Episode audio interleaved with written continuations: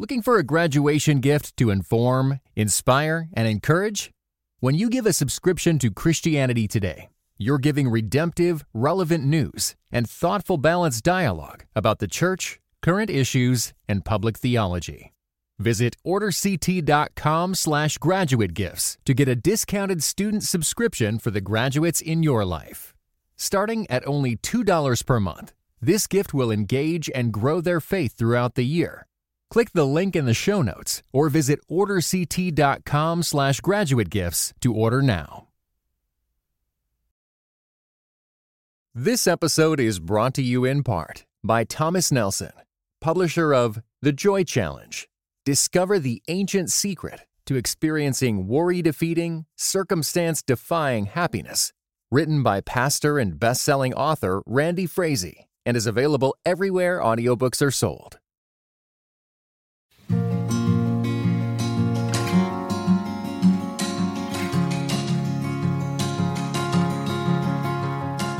Hello, this is Russell Moore, and you're listening to Signposts. And I've been looking forward to this conversation for quite some time I have in front of me a, a, copy of the new book, brand new, by N.T. Wright and Michael Bird called The New Testament in Its World An Introduction to the History, Literature, and Theology of the First Christians.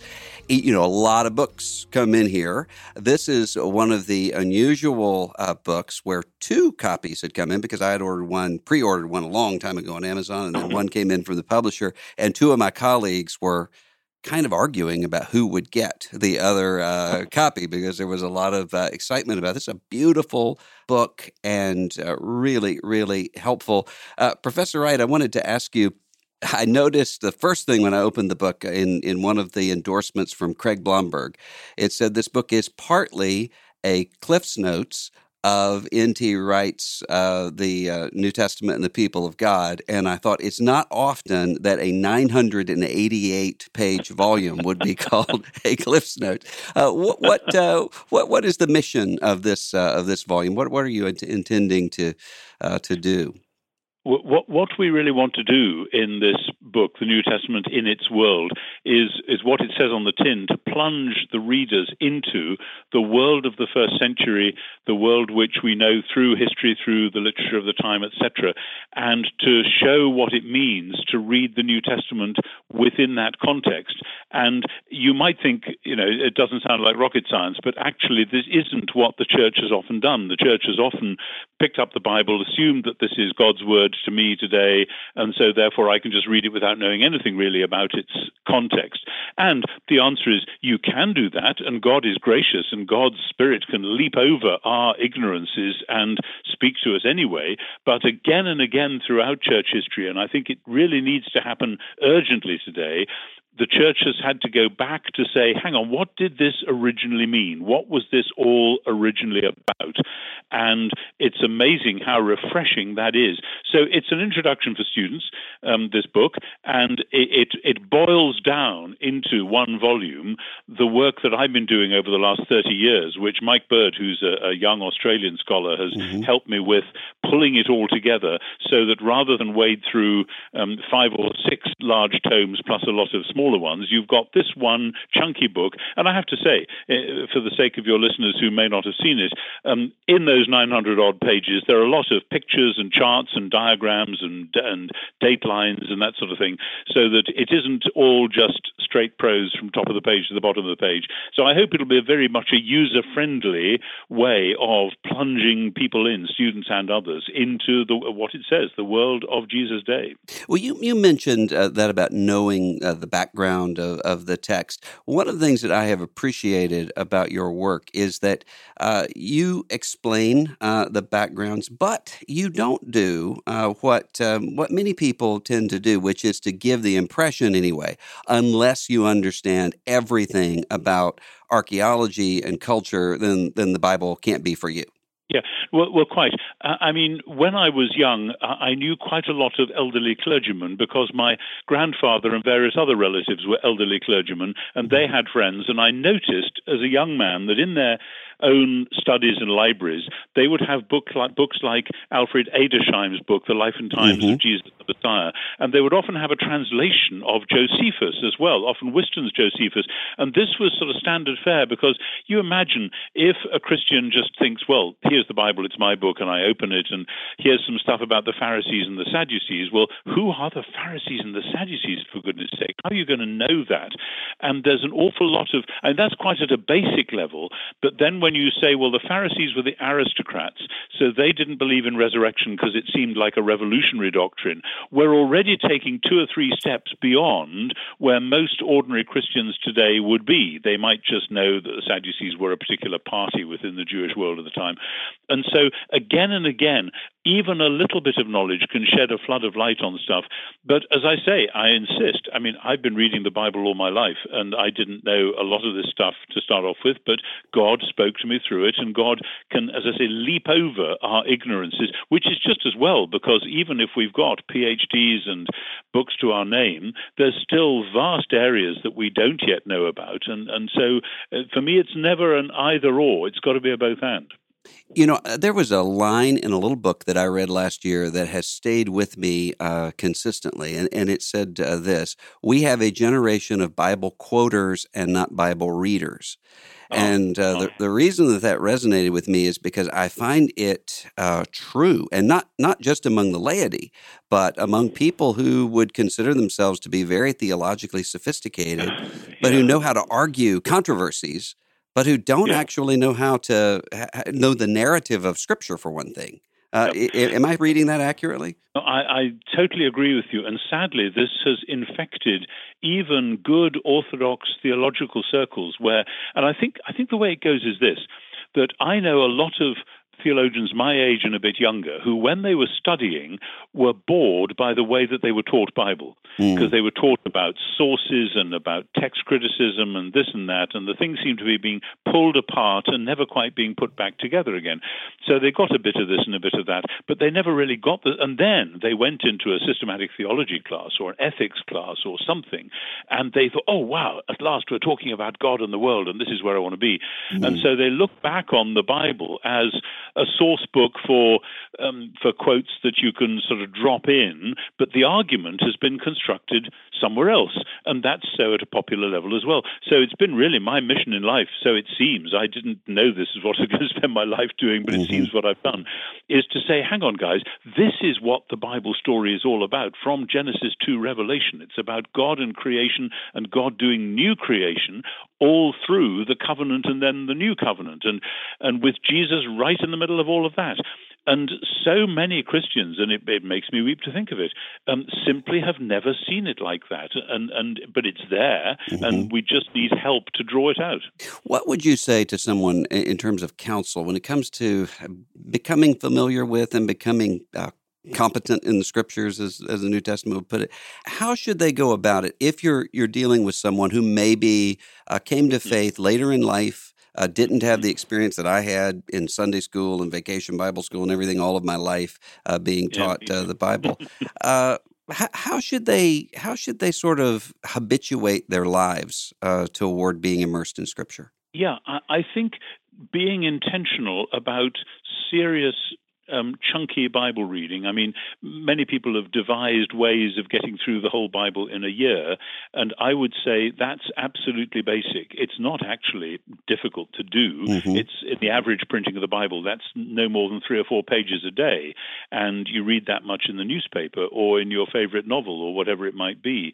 Um, and it just takes a little bit of um, maybe minor reorganization of one's morning routine or one's lunchtime routine or one's, one's evening way of life, just to say, actually, do you know what? I'm going to move the marker three or four pages further forward, and to be sensible about doing it. You know, don't try and read straight through the whole Pentateuch at one go. Read Genesis and then read Matthew and then read Isaiah and then read um, Romans and then you know, dot around. But to have a system, and there are systems which are available, many different ones, and uh, the other thing I would say is um, whichever version of the Bible you're really familiar with, um, put that to one side and get a different translation that maybe will joggle you into seeing things a bit differently. And obviously, I have a vested interest in this because I have my own translation of the New Testament, the Kingdom New Testament, which is out there. Um, but but anything which just enables you to say, "Oh, I'd never read that passage that way," and and so on. But that, so then within that, I would say that there's the two big things to do. One is read whole books, read First Chronicles straight through without stopping, mm. but then or read James straight through without stopping, but then take key paragraphs, um, you know, eight or ten or twelve verses, and spend a couple of hours, maybe once a week, uh, or maybe on a Sunday afternoon or whatever it is that you do, but just just dig around with that paragraph until you feel as though you understand it from the inside, as though you could almost have written it for yourself. And that'll be tough, and it'll raise questions. And when you're doing those two exercises, the big sweep, but also the little bit where you're digging deep, then it'll compel you to go to uh, the various helps, the commentaries, and so on that are out there, and maybe to get into a Bible study group with other people doing the same thing. And that way, we all we can all go forward because we can all learn from each other. God can speak to and through all sorts and conditions of people, not only people with PhDs. Mm. Thank the for that. You know, as uh, the first part of this book, uh, the New Testament in its world, is is sort of dividing up uh, the volumes of your your massive multi-volume project on the New Testament and the origins of of Christianity, and uh, right uh, in the middle of that is sort of a summation of your argument in the the resurrection uh, of the Son of God. And one of the things I noticed when that book came out, and and I've read pretty much everything that you've you've written over the years, but one of the things I've noticed, one of the things I noticed was that uh, some people who were ordinarily very critical of you. Uh, suddenly, there seemed to be a, a, unity among almost everybody in the Christian world about this book, because the argument you're making was uh, about the historicity and the meaning of the resurrection in the canon.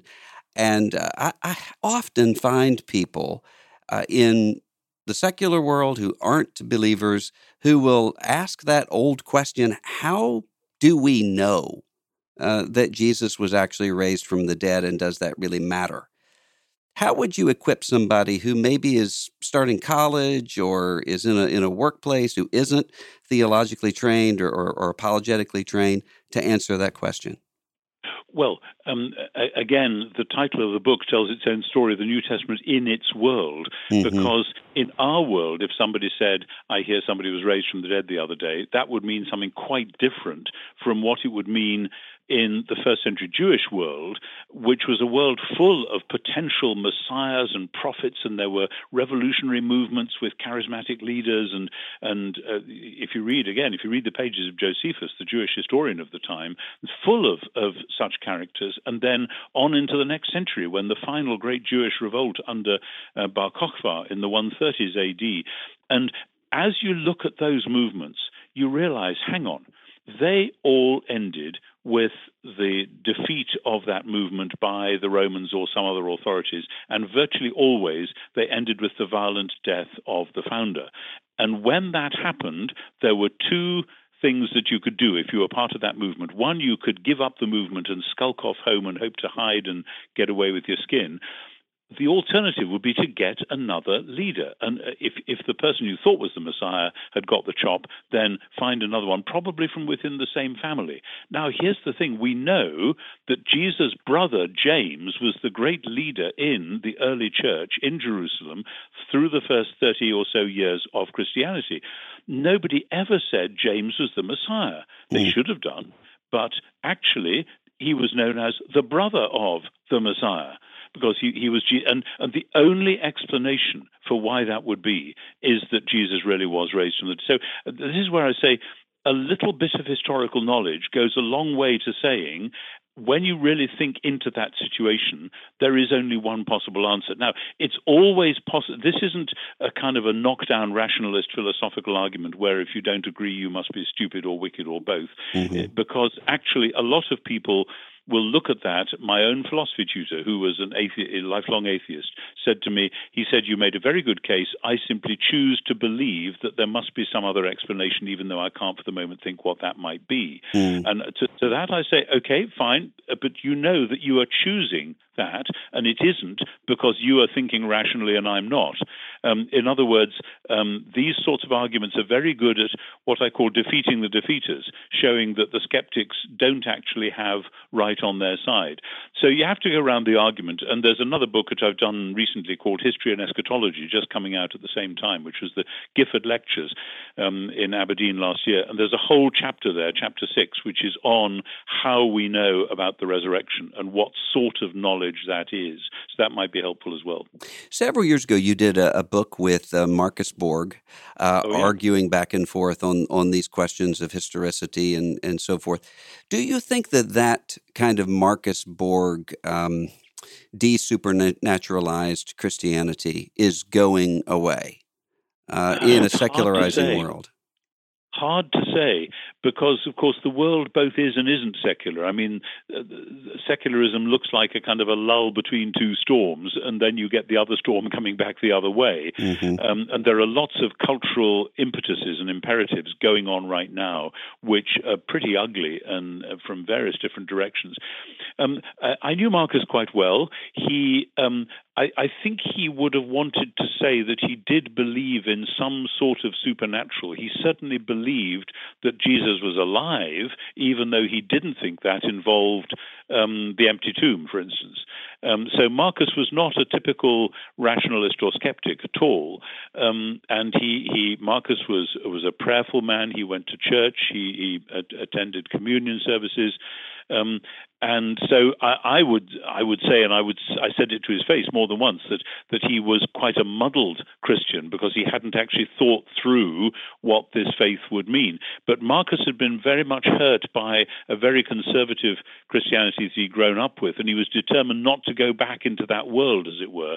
And that's the trouble, I think, particularly in America, also in Europe to a lesser extent many people are in this polarized thing where they were given a total supernatural worldview and they, they find that that has let them down for whatever reason or they don't trust the people who gave it to them. Mm-hmm. And so they lurch towards whether you call it naturalism or Epicureanism or whatever.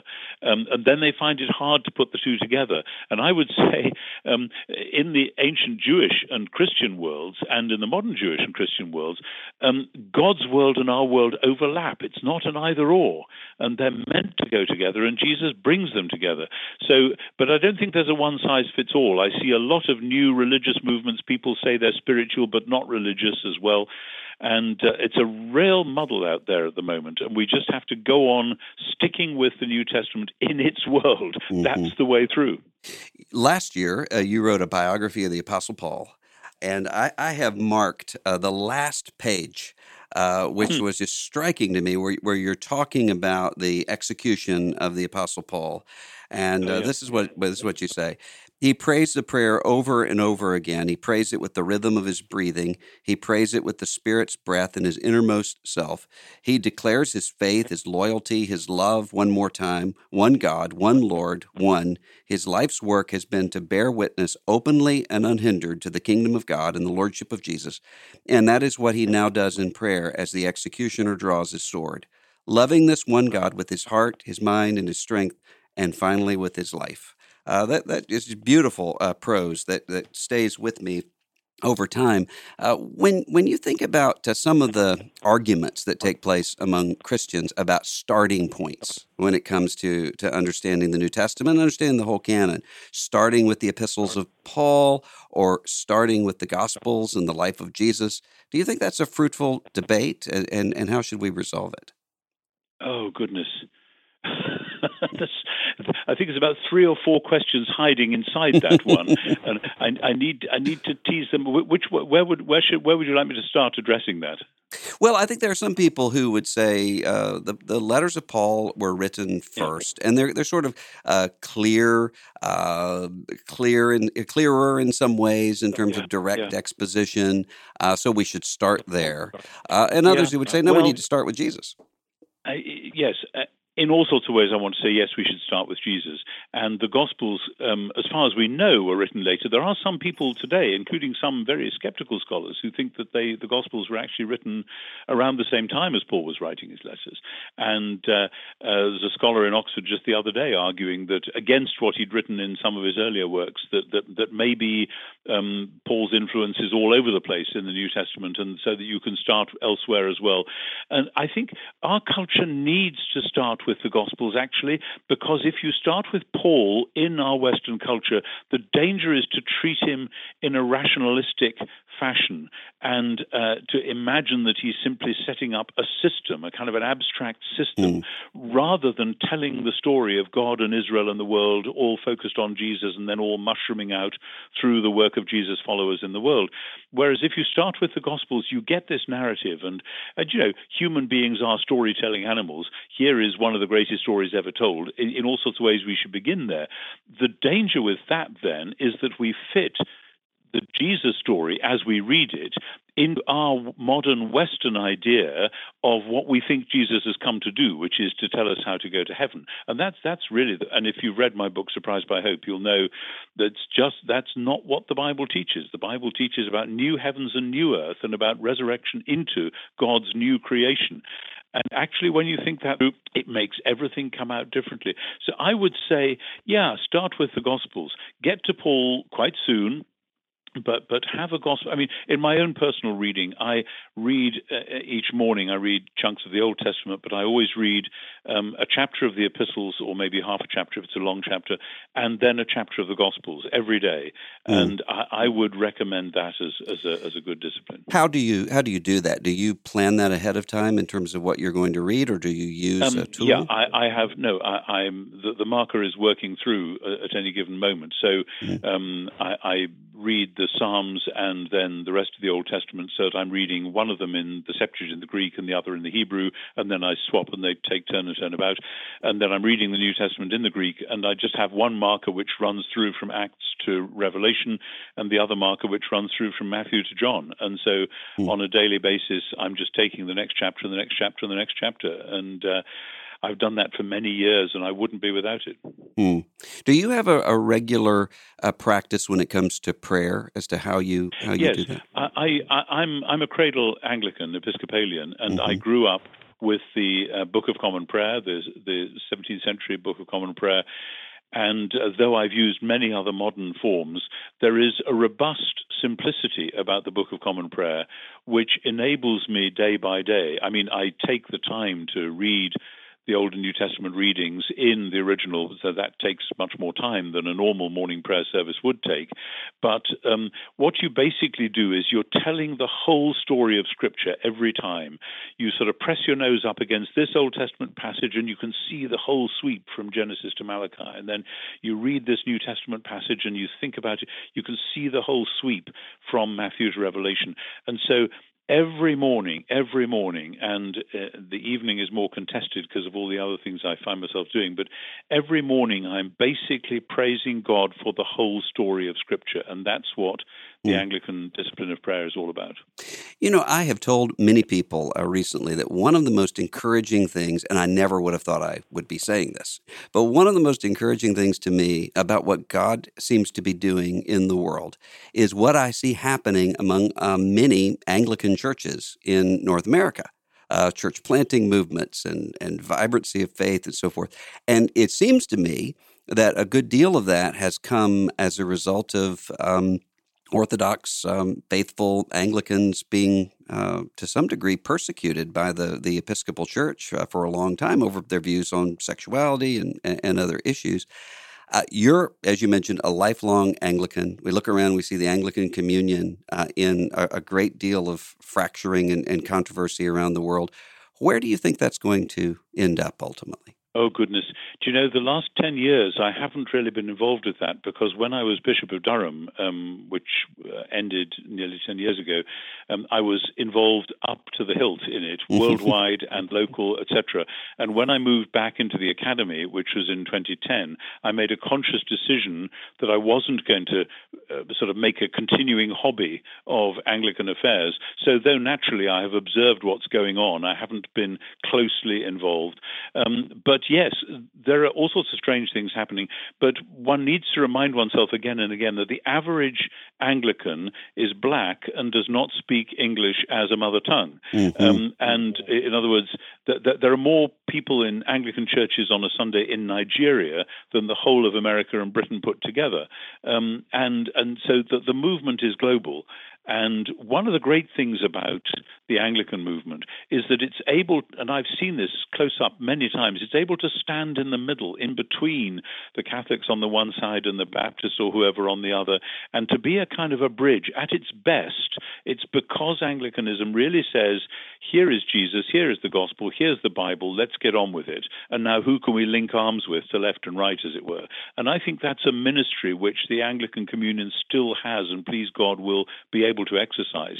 And I think because it's got that very important ministry, there will be attacks. There are uh, extraordinary things happen, but church history teaches us that, that, that dire things have happened, but God is faithful and will uh, continue to work and bless those who are faithful to Him. So you don't sound as though you're as hand wringing as some Christians are about uh, the inevitability of secularization and the fall off in church oh, no. attendance and so forth. Oh, no. I mean, we, we've seen that in Britain over the last years, and I know that in America it's only just really starting to happen, although I think, say, in the far, far northwest of, of America, it's been going for some while. Um, but uh, no, because uh, when I was Bishop of Durham, I saw some churches dwindling and declining, and I saw others growing and flourishing. And I had the privilege of opening some new church buildings because the existing church there wasn't big enough for all the people who wanted to come. It, so it's not, it's, you know, the newspapers like to tell the story of dwindling congregations, and that, that is a real story, certainly in Britain. But there are many, many signs of life and growth. They're just not necessarily in the places where traditional folk would like or expect to see it. Um, but but no, God isn't finished with us anything, at all, and the Holy Spirit is at work all over the place. Mm. Final question for you, Professor Wright. What is the gospel of Jesus Christ?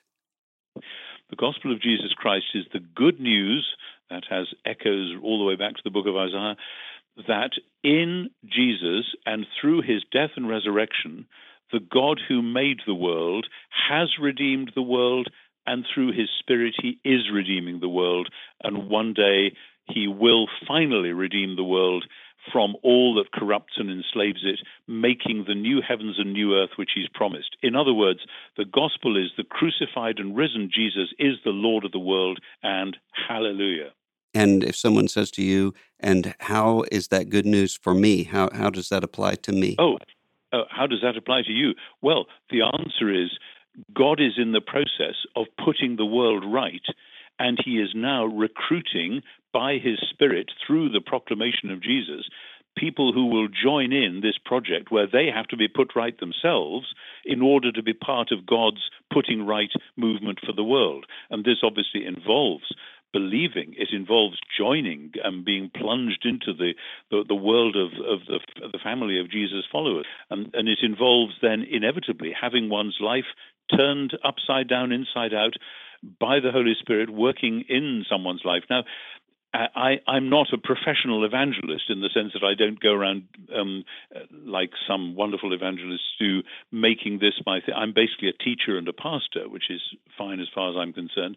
But I do know that the announcement that the crucified Jesus is the Lord of the world has the power right there to stop people in their tracks, to make them go hot and cold all over, and to sense a strange love and power come upon them and transform them.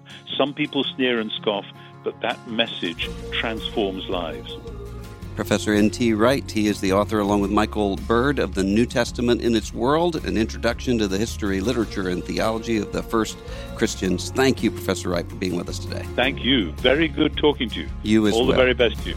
You Thank as you. well. Bye bye.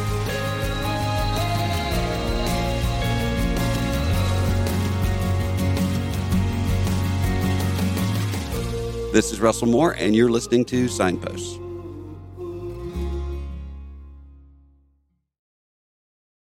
This episode was brought to you in part by Just These Guys. You know, a pastor and a psychologist team up to break down scripture and psychology, empowering you to transform by the renewing of your mind. Listen today at justtheseguys.podbean.com or wherever you get your podcasts. Just these guys, you know?